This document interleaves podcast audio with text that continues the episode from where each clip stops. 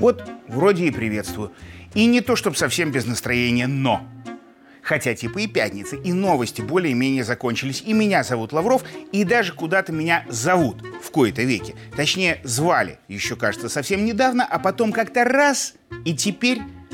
И вот именно поэтому нынешняя неделя считается у специалистов весьма депрессивной. Праздники кончились. Добрые люди в торопях надевают все, что полагается по тексту песни, и начинают обычные свои трудовые будни. Такие же, как с этой самой недели, будут и у всех, и весь оставшийся год. Причем, как и весь оставшийся год, начинают бубнеть о буднях даже те, кто за мировой кулисой живет круглогодично, припеваючи. Ведь даже им там от всей этой послепраздничной повседневности как-то обыденно невесело становится. Вернее, становилось бы. Если бы не те, кто девизом жизни принял фразу «Вам плохо? Тогда мы идем к вам». И вот, собственно, об этих совершенно незамечательных людях и странах, которые в самый грустный момент доказывают, что может быть еще хуже, сегодня и поговорим в международной рубрике «Лавров за гранью», какая нынче доказывает, что грани, то есть предела, нет, ну прям никакой. И начнем с Польши, которая взялась доказывать себе, всему миру и, главное, немцам, что на нашей всехней распрекрасной голубой всем хорошо, а только польские власти самые разнесчастные. И в качестве доказательства выставила Германия счет за действия немецких военных, вместе с которым была германскими гражданскими послана уже два, а то и три раза на самом высоком уровне и всякий раз по одному адресу. И вот если на прошлой неделе Варшава писала слезное письмо в ООН, чтобы теперь уже их дипломаты помогали плоскогубцам и паяльникам деньги из Берлина изымать, то на этой неделе Польша окончательно пошла в разнос. Вернее, как в классической польской комедии, пошла ва-банк и ва-банк два. И написала на деревню дедушке, конечно, не своему, а дедушке Байдену, на Вашингтонщину, чтобы он бабушке Меркель, э, точнее, даже не ей, не внуку ее, а внуку немецкого военного Шольца, отписал, деньги полякам отписать. И вот если раньше положение официальной Варшавы было просто швах, то после челобитной в США оно стало швахее некуда. Потому что, во-первых, показало, что дальше жаловаться некому. После ссоры с Россией Польша даже в спортлото написать не сможет. А во-вторых, Варшава своим письмом окончательно подтвердила, что для них Байден главнее ООНа. И вообще, он всем по нам хозяин-барин. И вот такого унижения перед белоголовым орланом бывшая империя Белого Орла раньше себе ни перед кем еще не позволяла. А самое обидное, что все это впустую. Ведь тут, как полякам назло, в самих США точно никому как раз не было до ляхов дела. А все потому, что за океаном свои бездны отчаяния. Ведь там не успел Илон Маск раскрыть секретные документы о том, что весь головной офис Твиттера сплошь состоял из агентов эф бэ эр на полставочки, из-за чего ни о какой свободе слова в Штатах и близко говорить не приходится.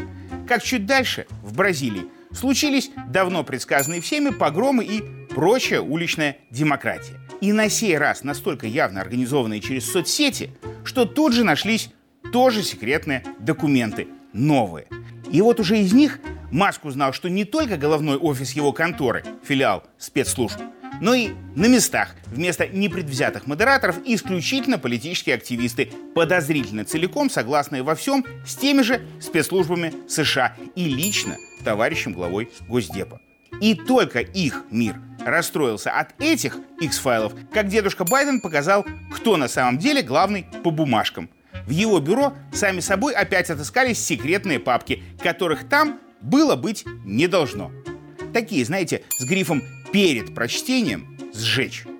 И вот на вопрос, как же так оказалось, что они оказались положены там, а не там, где положено, у Байдена не оказалось ответа, кроме «Ребята, я не в курсе, для меня самого это сюрприз». И теперь все в США обсуждают этот Байден-сюрприз, и не пора ли Джо заехать на десяточку, повзрослеть. И обсуждают вот это вот все вместо Польши и даже Украины. А вот в Англии уже неделю обсуждают другой сюрприз от одного киндера. Не старый еще принц Гарри, ни разу не Поттер, потому что без молнии, но со свастикой. Там свои секреты решил не таить, а издать книгой за гонорар в двадцать миллионов, и чтоб родне, которая его без денег оставила, отомстить. И рассказал, что он, Гарри, которого теперь смело можно звать Гори в аду, пьяница, наркоман и нудный. А еще потерял невинность с какой-то мутной престарелой замужней любительницей жеребцов в траве на поле за кабаком. В общем, выставил себя, как говорят англичане, black sheep of the family. То есть черной овцой в стаде, даром что рыжий. А вот родные в его книге и вправду те еще животные. Вся семья, включая бабушку. Но главное, что еще в книге Гарри рассказал, как сидел он однажды, играл в приставку, а Британия возьми, да и потребуй исполнить последний долг, как та любительница жеребцов. И принц тут же вылетел с вертолета афганцев стрелять, ничуть не переживая. И в этот самый миг все британцы, которые сейчас под видом бескорыстных волонтеров продолжают в Афганистане секретные операции проводить и готовить будущее, погромы и прочую уличную демократию, ну, потому что в Афганистане соцсетей нет.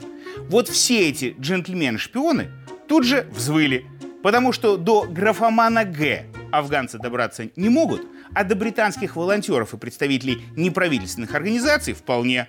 Но как только показалось, что Гарри вырвал победу в номинации «Мальчиш самый плохиш», как непотомственный казачок Б. Джонсонюк доказал, что всегда может быть хуже. Потому что выяснилось, что все, что принц Гарри делал всю свою жизнь в разных концах мира и даже в траве на поле за кабаком, вот политик Борис проделал за пару лет, пока сидел в кресле премьера, причем не покидая кресло премьера по адресу Лондон, Даунинг-стрит, десять. Разве что в афганцев там же на месте не стрелял, но это не точно. И известно это стало, потому что открылись новые секретные документы о вечеринках с алкоголем, наркотиками и развратом в офисе правительства во время карантина, когда остальным британцам Джонсонюк вот это вот все строжайше запретил. К чему я это все? А к тому, что на нынешней, самой депрессивной неделе, если вам кажется, что у вас дела не очень, вспомните, что в мире есть пиарщики, которым в эти же самые семь дней надо было уладить скандалы с Польшей, с потерянными секретами в США и с найденными секретами в Британии. И у них это не получилось. И только об этом новостей и было. А вот какими они будут, увидим в новостях и обсудим в международной рубрике «Лавров. За гранью», которая по пятницам не теряет оптимизма и в наступившем году, и постарается не терять впредь. А пока, пока, ухожу не по-английски, но тайно, чтобы никто не догадался, чтобы не открыли еще каких-нибудь секретов кому-нибудь хотя бы до следующей пятницы.